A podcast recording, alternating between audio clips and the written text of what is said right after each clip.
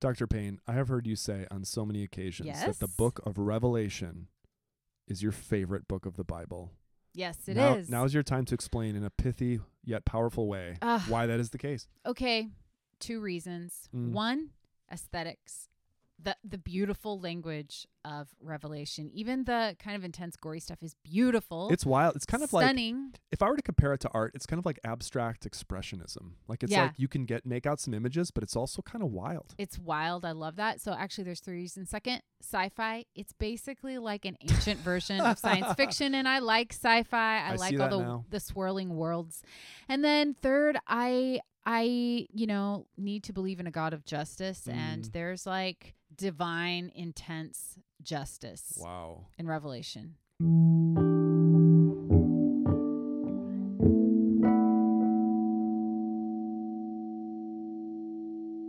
Wow. Yeah. Students, welcome to the I Need to Know More podcast. Yes, we we're so this is our last one on our Bible series and we have reached the word apocalypse, the book of Revelation.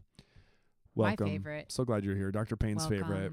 I love the book too. You know, when I was in church as a kid, sometimes like the pastor be preaching and you know when you're like in middle school Mhm. or even Mhm. high school, you're not always into that, you know what I mean? Like Oh, for sure. and so what I would do, sometimes they would have Bibles in the pew or in the chair kind of thing, Mhm. and I would just like read the book of Revelation instead of listening to the sermon. Oh, well, see, I think that you probably got a good deal out of that. I think so. Um, you know, when I was a kid, the the thing about the the language in Revelation, and by the way, it's Revelation singular. Don't say revelations. Plural. Ah, Don't do it. Don't that, do it, That will drive any any like religion scholar crazy, and people do it all the time, especially in pop culture. Mhm. Um, but the book of Revelation, the language can seem very strange, especially if you don't have the benefit of the, of what students in this class have, which is an overarching view of the entire biblical story because there's Oh. a lot of symbolism and stuff and callbacks and Mhm. you know really um and if you don't have a good handle on like the politics and society in the first century it can Mhm. be very strange in fact one time we were at my my spouse and I were at this revival meeting in the south A meeting. we live when we lived in Nashville Tennessee What happens at a revival meeting briefly? Oh man, it's awesome. It's basically like kind of what you see on TV where there's a little bit of music and a little bit of preaching Mhm. and then a time when they invite people to become Christians Oh, called an altar call. So Oh, it was yeah. very traditional. And this we had a friend with us who was not a Christian, had not been in church at all and was not from the south. So you were doing it right. You brought someone to a revival meeting. we did, we did Yep. Very nice guy. And the revival preacher started singing this song, and it was right out of the book of Revelation, but Mhm. it totally freaked him out because the song just starts off and he says, He's got fire in his eyes and a sword in his hand. And he's Oh. coming on a white horse all across this land. And it seemed scary to this guy. Sure. Um, but if you're familiar with the language, you're like, oh yeah, yeah, I know that. Yeah, yeah, yeah. yeah. Robe dipped in blood. All that kind of stuff. Vibrant language. It's beautiful, but it's also like striking and kind of scary. Well, this is something I want to ask right away, which is, and I think people who really like study the Bible, even like scholars of religion, have brought Mhm. up this point.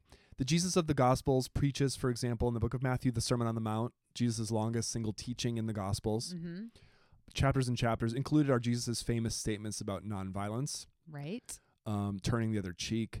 And Jesus, you know, famously at the center of the Gospels, its climax is crucified, does not fight back. When, you know, even in the book Right. of Luke, his, you know, thieves on the cross next to him say, yeah, if you're like, you know, the son of God or some special person, why don't you save yourself? And which invites you as the reader to imagine that Jesus could have saved himself. Right. And all that happens. But then, like, and you're kind of like, wow, like instead of having revenge on the haters, Mm-hmm. he's going to just like be peacefully resurrected and promise his followers he'll come back and he's going to put them on like a peaceful mission which they carry out and then his his followers as we know from the book of acts are even like tortured and imprisoned but now is this image okay so this is the question which i just got carried away with there in a long Yes. subordinate clause is is this is this image of Jesus with the robe dipped in blood, the sword coming out of his mouth to slay the nations, and really some of the blood that you find in the book? Is this at odds with the depiction of Jesus in the Gospels? Like, is this the real Jesus or some different kind of Jesus? Like, did Jesus get angry after the Gospels and is now like, okay, now really the war is going to start? Like, what's happening? well, a couple of points on that for me. Um, one is I think that a lot of times students um, may be familiar with pastor language where they talk about the God of the Old Testament as Mhm. this violent, vengeful God, and then the God of the New Testament as this peaceful, um, kindly, gentle God. And then, but that is pretty much leaving out the book of Revelation. Right. because in the book of Revelation, yeah, Jesus is a a um an agent of divine vengeance, right? Um and and there's in fact really beautiful language about like people who've been martyred calling out vengeance, vengeance, and then Jesus basically doing that Right. act of vengeance. So yeah, I think a lot of times there's this misconception that there's a different kind of God in the Old Testament and New Testament, and Jesus is um, multifaceted. I've heard the Book of Revelation called the fourth or the the the fifth gospel, like that Mhm. there is there's the book uh, or there are the four gospels, and then there's the soon and coming King Wow. gospel. Then you have to ask yourself what's good about this news. Well, and, and all of the all the stuff about Revelation, probably some students at least listening to this, some Yeah. listeners. Yeah. Maybe we have listeners that aren't even our students in the class. Welcome. Welcome to the Need to Know More podcast. yes, welcome. Welcome to people's moms and dads who have been tuning in through through this Oh, series. hi, mom and dad. We hear from a couple of you. Great to hear from you. Great to hear from you. Probably some people at least are familiar with the kind of cultural battles that have gone on around the book of Revelation. Uh-huh. That somehow Revelation is a roadmap about the end of the world or it's like a political thing about Russians or the Chinese or the US and what's going to happen. I think in all of that and by the way I find a lot of that stuff really fascinating personally Right. and I was into it as a kid and my family was really into that and so on. Um, but I think it could be easy to miss and it would be really unfortunate to miss the notion that the revelation, this apocalypse, this as we know from the from the lecture on Monday, this unveiling is an unveiling of Jesus. Like the book is about Jesus. Mm-hmm. The faith is about Jesus. You know, as as I've heard some people say about just Christian faith generally, like God is the gift. Like we're not chasing after like temporal little minor victories and who's right about this and that. Like God is the gift. The revelation at the end is the revelation of Jesus Christ and the announcement that Jesus is coming. Like without that, there's nothing else. Right. Do you think that's fair to say? Yeah, I think I think that that's the challenge of reading Revelation to to keep Jesus at the center of Yes. it. No, that's what I mean. Yeah, Exactly. yeah, because there's just so much um mysterious language that's swirling around and actually Christians, especially American Christians haven't done really I, I would say that they've they've had a hard time keeping Jesus at the center. Right. They keep all this other stuff. all of their stuff, the know, on politics their and, minds, and the, yeah. the esoteric Yeah. stuff. But to keep Jesus at the center and to imagine, like, or even just to, to put it like you mentioned, this idea of a first century context, like Christians, you know, worship a crucified Savior. This is a violent event. Mm-hmm. And the world in the first century, probably around the authorship of this book, was in front of some people's eyes, seemed to be falling apart. You had a confluence Mhm. of things like the eruption of major volcanoes, persecutions perhaps under emperors like Nero and Domitian, and just like just a, a sense, you know, the destruction of the temple in yes, 70 the AD. expulsion of the Jews from Jerusalem. the expulsion of the Jews from Jerusalem, the expulsion from Rome in the 50s, and the conflict there, the fire. Just you could imagine a world maybe not so unlike our own world where people just really felt like things were falling apart. And to see the Mhm. book of Revelation as this stunning response, the perspective of Jesus like in the middle of that, it's really I don't know, it seems like a really good starting place to think about the book. I think that I, I, I totally agree, and I think that you you mentioned a volcano, um, Vesuvius, right? Vesuvius, yeah. which is one of the most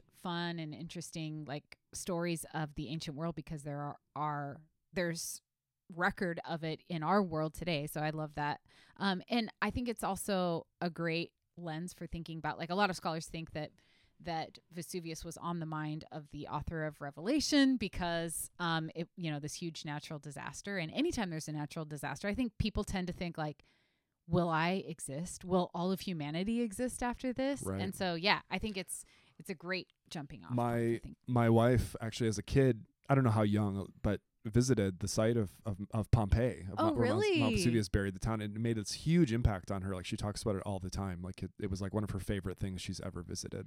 Wow. Well, I was a very small child when Mount St. Helens exploded. Oh, or, yeah. You know, went up um, in this area, Mhm. and all the people who were around during that time. It's just May burned seventeenth, in their memory. 1980. That's right. I remember the day because that's my anniversary, May seventeenth. Wow, an auspicious day. An auspicious day for a marriage. we actually-. We actually climbed Mount St. Helens together two years ago That's on our anniversary. On the anniversary, on the on the on the uh, t- uh, you know some significant like the 18th anniversary or something of the eruption. that was No, no, not the 18th. It must have been like the 30. You know, some big number That's of the anniversary. kind of Susan to do that with you. I know she didn't really like it that much, and it was. Happy anniversary. She was really good though. She's a good hiker. She she sells herself short on her hiking skills. But anyway, oh oh oh, I wanted to bring back back to this one thing. Revelation. Yes, back to Revelation. Um, not Revelations. That's right. Um, the thing about the robe dipped in blood, I just wanted to find that passage and bring this up. It's in it's in Revelation 19. I saw heaven opened. This is Revelation 19:11, and there was a rider. Uh, there was a white horse. Its rider is called Faithful and True, and in righteousness he judges and makes war. There you have those. yes. Right. His eyes are like a flame of fire, and on his head are many diadems, and he has a name inscribed that no one knows but himself. That's actually I love it. I, that puts some chills on my body. Yeah. He's clothed in a robe dipped in blood, and his name is called the Word of God. And the armies of heaven, wearing fine linen, white and pure, were following him on white horses. From his mouth comes a sharp sword with which to strike down the nations, and he will rule them with a rod of iron. He will tread the winepress of the fury of the wrath of God the Almighty. Now, Whew. Woo! One thing I wanted to mention there, though, is the robe dipped in blood. I think there's room for a debate there about whose blood his robe is dipped in. Mm, I've heard people mhm. say, "Oh no, it's it, Jesus was crucified. Obviously, he is the, the crucified, the bloodied one. He it is his own blood um, that will save people." The context of that passage makes it sound to me a plain reading that it is not his own blood. But in fact, the blood of his enemies. that is the blood of the enemies. I don't know. What do you think? I think either is fine, but I tend to be with you on that one because, um, yeah, I think there there's this um, the portrait of this God Mhm. is of a God of of war, Mm-hmm. but a righteous war, right? I- like like going out and and Yeah. killing the right ones. I I feel I feel compelled to come back to this issue though again Yeah. and ask you like and I know because I know you're a peace loving person. I know you appreciate, Yes, for example, yes. the spiritual heritage of your alma mater, George Fox University, as a right. Quaker institution. Quakers. historically and by and large are are pacifists, Mm-hmm. which means not just not going to war, but but really abstaining from any form of violence.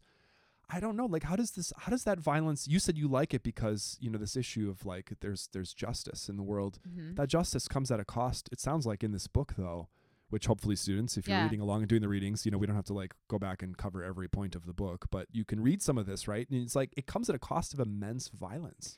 Yeah, I think that um well there are many different ways to be pacifist, of course. There's and there's non-aggressive pacifists, there's non-violent pacifists. So there's some people who say that you should never involve engage in violence, Mhm. and then there are some who say you can still consider yourself to be a pacifist as long as you do not initiate Oh, the violence. So Mhm. there's there's lots of different um I think there's a little bit of a spectrum there, but um for many Christian pacifists, Revelation is actually a vital, in fact, maybe like the most important statement about Jesus Mhm. because the key there is that it is Jesus who is enacting this this violence Mhm. and not humans. So I think a lot of pacifists might say that um in order to be like in order to believe that there is justice in this very unjust world so there's just all these terrible things that are happening and Right. I don't even know. Like it, it doesn't even it almost doesn't matter what day the students are listening to this. There will be some big story of injustice that cannot be made right in Yep. this world. Um, and in order to abstain from doing some sort of act of violence to try and make it right, the Mhm. argument goes, you have to believe that there is a Jesus who will right. someday return and make those things right. That's that's how I interpret it Mhm. from like if you were to say like okay what's a pacifist take on this like how do you even justify this violence and I think if if you're to take on a Christian pacifist um perspective you could say well how could you not you Mhm. know like how could you abstain from violence Mhm. without knowing that there's like this divine judgment Well, and I think on the theme of judgment, I think about like the Apostles' Creed, an early statement of faith. I believe in God, the Father Almighty, creator Mhm. of heaven and earth. I believe in Jesus Christ, His only Son, our Lord, who was born of the Virgin, con- uh, you know, conceived by the Holy Spirit, born of the Virgin Mary, you know, suffered under Pontius Pilate, was crucified, died, and was buried. On the third day, He rose again. He ascended into heaven, and He will come again to, To judge, judge. the living and the dead. And so that that theme of judgment is a major part of Christian belief. Mm-hmm. And I think it's something that a lot of Christians probably look out at the world or their own churches and just say, like, where is that theme of judgment? Mm-hmm. Like, and I think that this is a, a trustworthy phrase. I mean, you can say what, what you think, Dr. Payne, but like, without judgment, there's no justice. Mhm. Notions of justice and judgment are linked together.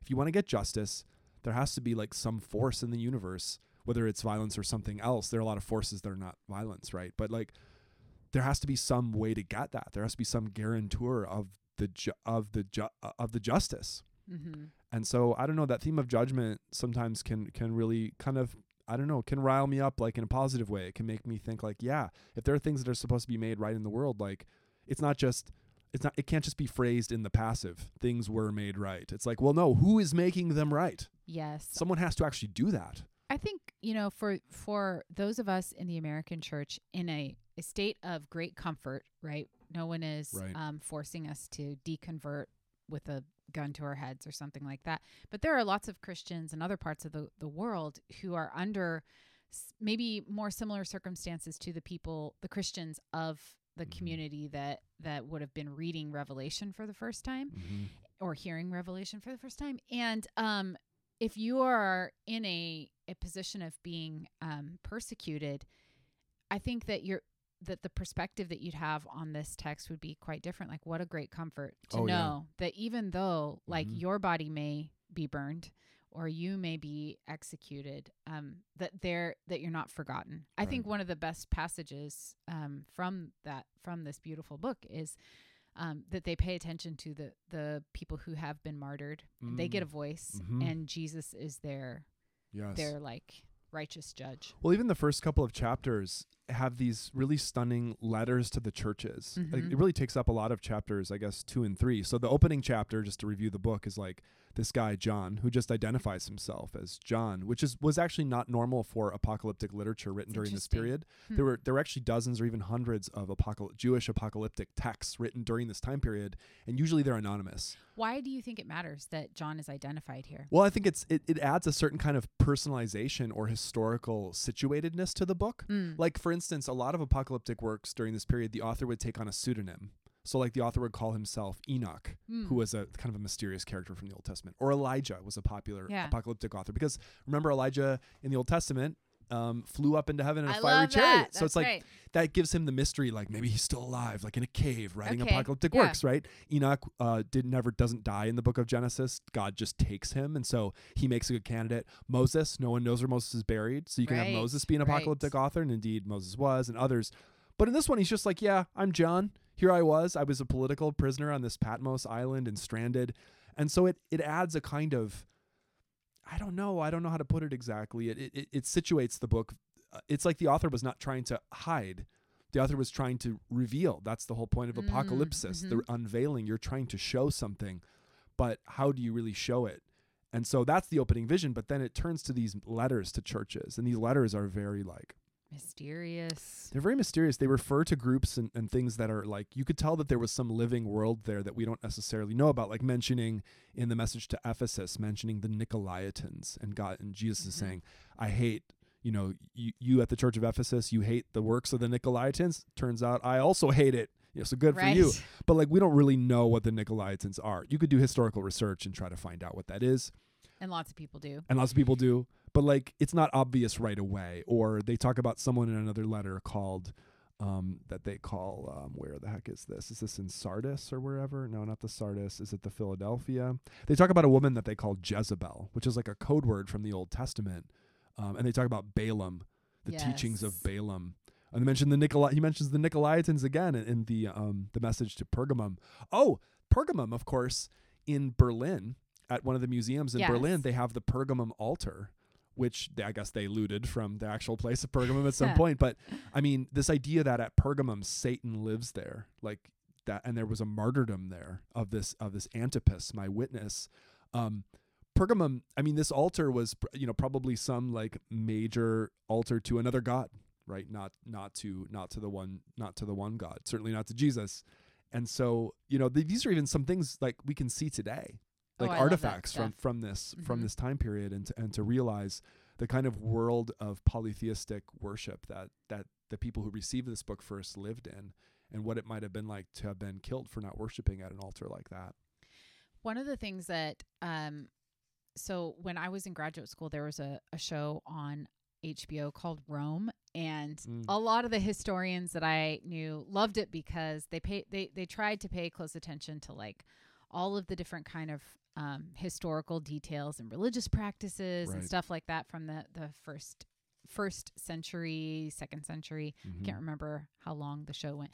But um one of the things that kept coming up was this idea that Christians were a little different, much different from the ancient Romans and really even um many other ancient cultures in that they had this idea of like a cosmic global god. Right. Like the idea that it was God of the, Jesus was the returning king not just in Judea but the whole world Mhm. which would have been like in all of these towns that they mentioned, which would have been like very strange, right? Because the typical practice would be to just go to, if you're in Corinth, you worship at this temple, you know, Sure. the god of this area, the Right. god of that area. It's regional. It's a regional thing. It's like team sports. Like, hey, this is my team. right, right, I live here as my team. right. But yeah.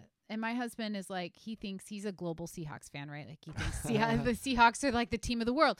But Right. no, not really. Not so, really. I mean, I, I think, do you think that that would have made Christians like extra strange? Are we seeing that here in this Oh yeah. this book? Oh, definitely. I think it would be strange to imagine. I, I think what makes you extra strange is if, and this actually makes a bridge to something I want to talk about, something deeply creepy later in the book, which is what is it like to live in a world in which just around, it feels like on every corner, you're being asked to make huge compromises. Mm. And not just little compromises like, oh, you want to go out, you want pizza tonight? I want wings. Let's Right. do pizza and wings. Like compromises about your deepest values, even with the things that you might purchase. Even, I mean, I've read scholars of the first century writing about this kind of thing, saying it would have been very difficult for an average citizen in the Roman Empire to have avoided making some kind of gesture or sacrifice to gods, various gods, or to the emperor at many different points. And if you cannot avoid that, you know, or the idea like, hey, it's a, it's a national holiday, come out on the street. There's going to be a statue paraded, and you're going to salute to the statue, and it's of another god, and also of there's going to be an image of Caesar coming by. I mean, I'm just making this mhm. example, up, Right, but right. just to say, and like, oh look, Dr. Payne and her family aren't coming out of their house. I know they're home. What are you doing? Get out here. You know what I mean? Like, Right. it would become really conspicuous almost as though um yeah it would be it, it, it would almost be like everyone would have to participate in this system yeah, I think one of the things that is helpful maybe for the students to remember is that here in our cultural context, we have this idea that there shouldn't be like the the the government and our religious practices should be distinct from one another. right But in the ancient world, if you're in living in the Roman Empire, like those two things are one and the same, right? Yeah. So yeah, it would be, it would be like, so you know how they have those experiments where you're, you're supposed to like go into an elevator and stand the other direction, you know, stand facing your with your back against the doors or do something like go to a sports game and not participate in the national anthem. You know, Yeah. just don't just sit there, don't Right, stand, don't right we think of that as awkward. What about if that's illegal or even treasonous? oh It's hard to imagine. it's actually awkward even to go to a sporting event and just not even really care about the, the sport and just kind of sit I, i've been to sports games like this Uh-huh. my friend took me to a blazers game love the trailblazers I the do love the Blazers, but i kind of didn't care that much oh, it was it was just fun to be with my friend right and eat the nine dollar hot dog, etc. Probably twelve dollars. But like I'm just kind of sitting there with my arms crossed, like neat. And you and even then fe- everybody else is just you even feel like an outsider, and not just that you're even against it, but just that Yeah. you're not as participating with gusto. right And so you could imagine what it would be like to be a Christian living in an area that was not Christian, where people are participating with gusto in the team sport that is like not just sports, but it's like everything that you value and care about. Your your central proclamation, Jesus is Lord.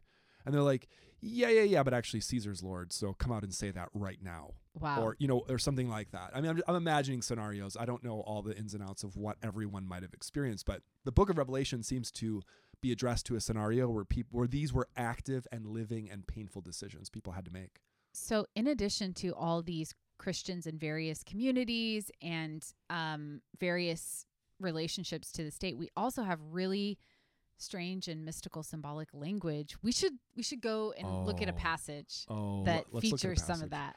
i have an idea Okay. i've been waiting for this all semester Oh, just, good. Just to talk about just this one passage. It's Revelation chapter 13. Big finish. Okay. This is our text for the week, Revelation 13. Um, the headings in the Bible I have here say the first beast and the second beast.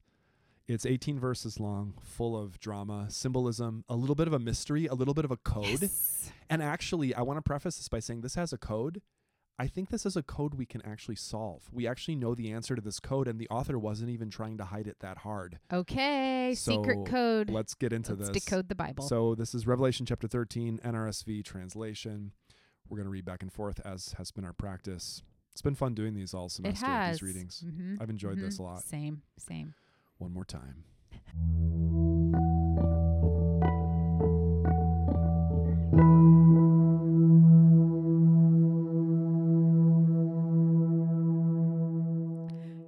Wait. Do you want to start? yeah, I'll start.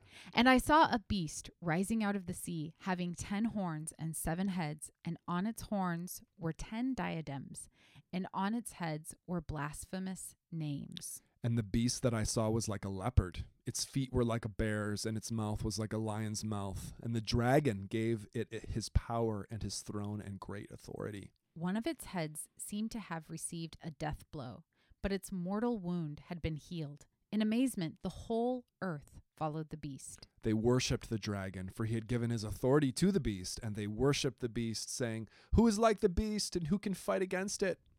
The beast was given a mouth uttering haughty and blasphemous words, and it was allowed to exercise authority for 42 months. It opened its mouth to utter blasphemies against God, blaspheming his name and his dwelling, that is, those who dwell in heaven. Also, it was allowed to make war on the saints and to conquer them. It was given authority over every tribe and people and language and nation. And all the inhabitants of the earth will worship it. Everyone whose name has not been written from the foundation of the world in the book of life of the Lamb that was slaughtered. Let anyone who has an ear listen. If you are to be taken captive, into captivity you go. If you kill with the sword, with the sword you must be killed. Here is a call for the endurance and faith of the saints. Then I saw another beast that rose out of the earth. It had two horns like a lamb, and it spoke like a dragon. It exercises all the authority of the first beast on its behalf, and it makes the earth and its inhabitants worship the first beast, whose mortal wound had been healed. It performs great signs, even making fire come down from heaven to earth in the sight of all. And by the signs that it is allowed to perform on behalf of the beast, it deceives the inhabitants of the earth, telling them to make an image for the beast that had been wounded by the sword and yet lived. And it was allowed to give breath to the image of the beast, so that the image of the beast could even speak and cause those who would not worship the image of the beast to be killed. And it causes all, both small and great, both rich and poor, both free and slave, to be marked on the right hand or the forehead. So that no one can buy or sell who does not have the mark, that is, the name of the beast or the number of its name. This calls for wisdom. Let anyone with understanding calculate the number of the beast, for it is the number of a person. Its number is 666. Whoa, we just went there. Mark of the beast. Ooh, ah, it's so This- crazy. What, what a chapter. This, I- this I repeated emphasis on the, the kind of like the, the wound and the healing of the wound of Mhm. the of the uh, uh, the beast and the representative of the dragon of the beast and the it could really spin your head round and round but it's just, Yeah. it's just what a creepy scene It is creepy. The- Yeah, the the head wound is I think especially creepy and it's just when when I when you read it you're just like who is this beast? Who is the We six- have to know. the 666 i mean students surely you you know at least this number culturally that it's a, that it's a symbol of evil Mhm. There's right? usually like every few years there's like a horror movie Right, about that right. featuring you got to have the, the 666. phrase and so Mhm. on and it's like if there are like parking spaces numbered i've heard a lot of people who paint parking spaces they won't number a spot 666 they'll just go straight Ah. from 665 to 667 because it's like Oh, that's like how buildings don't have a 13th, a 13th floor. floor, Right, exactly right. so uh, here's what i think now in a way i actually think we know what this symbolism means i don't think it's actually hidden at all i think the author wants to reveal it okay. Um, and so I want to I want to give a shot at this. By the way, I'm not making this up. This is New Testament scholars have Yes. have, have been saying this for for many many many many decades or more. I mean, we think we kind of know it. And now I think any way that we explain this, we don't want to like take take that like chilling mystery out of the text because I think this text is supposed to have a kind of chilling mystery to us. Mhm. But I think that actually the revelation of the the code here and some of the message about this mark and the buying and the selling actually maybe has for us a contemporary message which doesn't allow us to put this in the past True. and doesn't allow us to just punt it off into the future, but it kind of puts it into our lives today, which which is actually harder because it hasn't this been the thing with the Bible all along. If you want to try to like just have debates about history, you can kind of confine the Bible to a cage of the past. Like it's about whether it happened. Or if you just want to say the Bible's just all like some crazy code about the end of the world, it's not a then it's like, "Oh, so I get a pass now about how my life is lived and about who I am." But if the Bible speaks to you now in your life here, if the 666 is a mark that even you could have or I could have, that gets a little creepier. So let you me just gave yourself a tall order. I did. I'm gonna try to. Okay, right, I'm gonna try to it. land Deliver. this. I'm gonna try to deliver. Land that I'm gonna try to land this thing.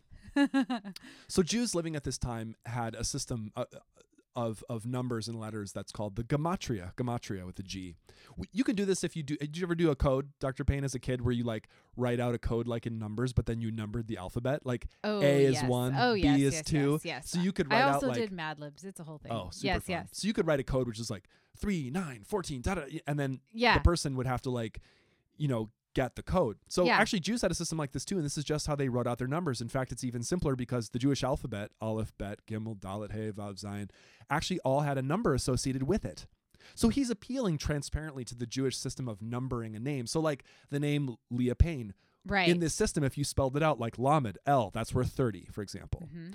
Uh, and you did this, you could actually come up with a number for like I would have Payne my own number. Yeah. and your number would be like 609 uh, you know 10 Yeah. or 512 or 1050 or you just add up the numbers it turns out that there's a pretty obvious suspect for whose name the letters of their name adds up to 666 that this author would have known Drum about roll. and we even have a smoking gun because if you spell the names okay I'll, I'll save the smoking gun if you if you do the name of nero the roman emperor who lived probably during the time of the authorship of this book. I mean we, we know about nero um, nero was was an emperor who ruled from about 54 to 68 ad he persecuted christians. He was known as being totally insane. And he was known for his creative and very cruel persecution. very cruel.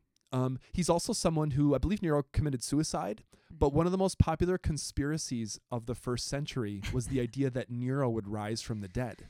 That he would have like a, a mortal wound, but that he would somehow come back and lead some kind of vengeance against his enemies, which is a plot line that actually oddly mirrors some of the plot line of Revelation itself. The idea that Jesus was wounded and that he's coming back and that he in fact so this was like a known thing. It's called it's called um, Nero Redivivus, if you want to look it up. the anti-Jesus, if you will. The anti-Jesus, right? Mm-hmm. And so this character is like this evil character and this beast. And so the name Nero in the gematria, so like Nun would be how you would spell it, is worth 50. Um, Resh, near, uh, it would be worth 200. Um, the Vav there would be worth six. And the N on the end would be worth 50 again. And then, and then Kai. So it'd be like Nero Caesar, Nero Mhm. Kaiser. So Mhm. then the Kof and the Sa- and the Samek and the Resh would be worth 160 and 200. Guess what that equals if you add it up?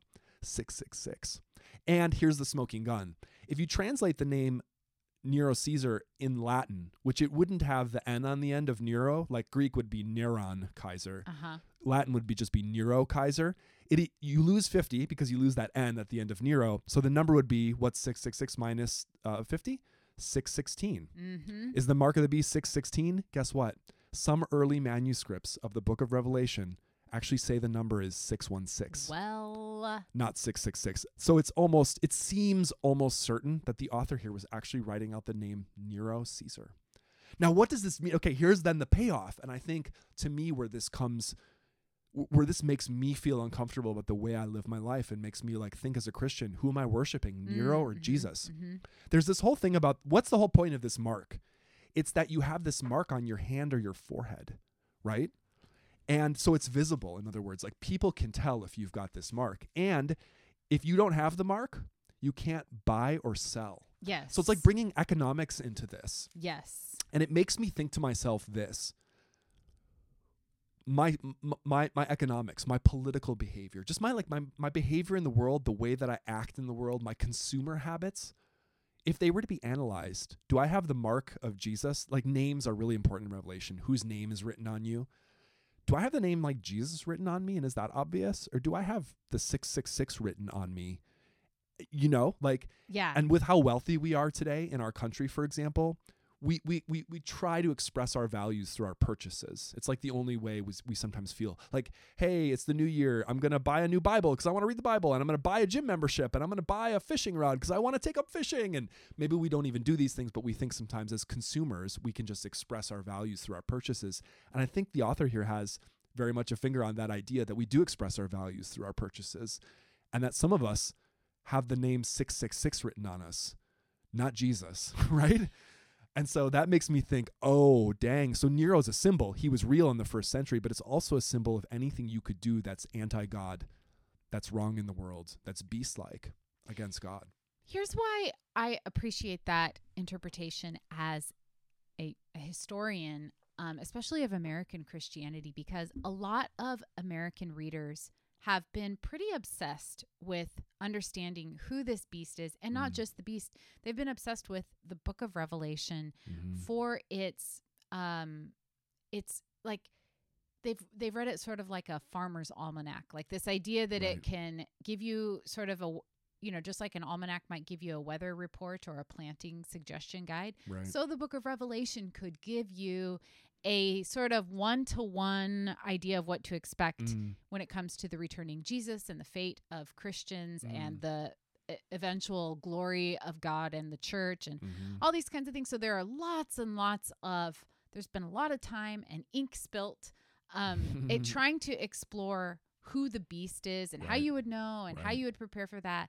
Mhm. And I think that um, maybe the idea of the the the beast's mark and how we may or may not be participating in that takes brings it home in a personal way and also is a little more faithful to the general um, so the idea of studying the end or or what Jesus says or what the Bible teaches about the end of time is called eschatology Mhm. and there's a whole field of that like and it's usually you can't really talk about eschatology without talking about revelation for one thing it's the end of the bible and it's the Mhm. you know describes what uh, christians might imagine the returning jesus looks like Mhm. and is like and we can get obsessed with trying to figure out what the end is instead of you know taking the advice of jesus who in other passages in the new testament says you know nobody's really going to know what Right. time you know like we can try and read the signs um, but really we should be thinking about again the person of jesus Mhm. and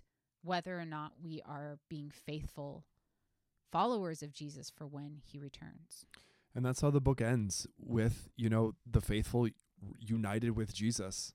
There's a war with the dragon. There's, you know, this these cryptic references to Babylon, really to Rome. Jesus has the sword in his mouth, but now at the very end, the tree of life is back. The city is there, and God's people are together. Um, and so, I don't, maybe our encouragement here as we close out our last need to know podcast in the Bible series is to there's so there's so I, I hope I hope somebody has had their heart like lit on fire with the details in the Bible and just wants to oh go i like love that stuff yes. so deep into it. I mean, that's how I got hooked on this stuff. It's how I had my career and my calling as a Christian and as a professional, as a biblical scholar and a professor. Like, I got into that.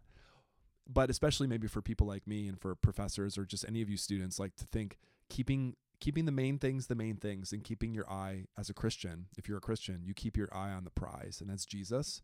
And all and, and Jesus is the telos, the end point, the thing to which it all points. And so to keep that in mind as we read, whether it's Revelation or just the entire Bible, seems like a really crucial, you know, point.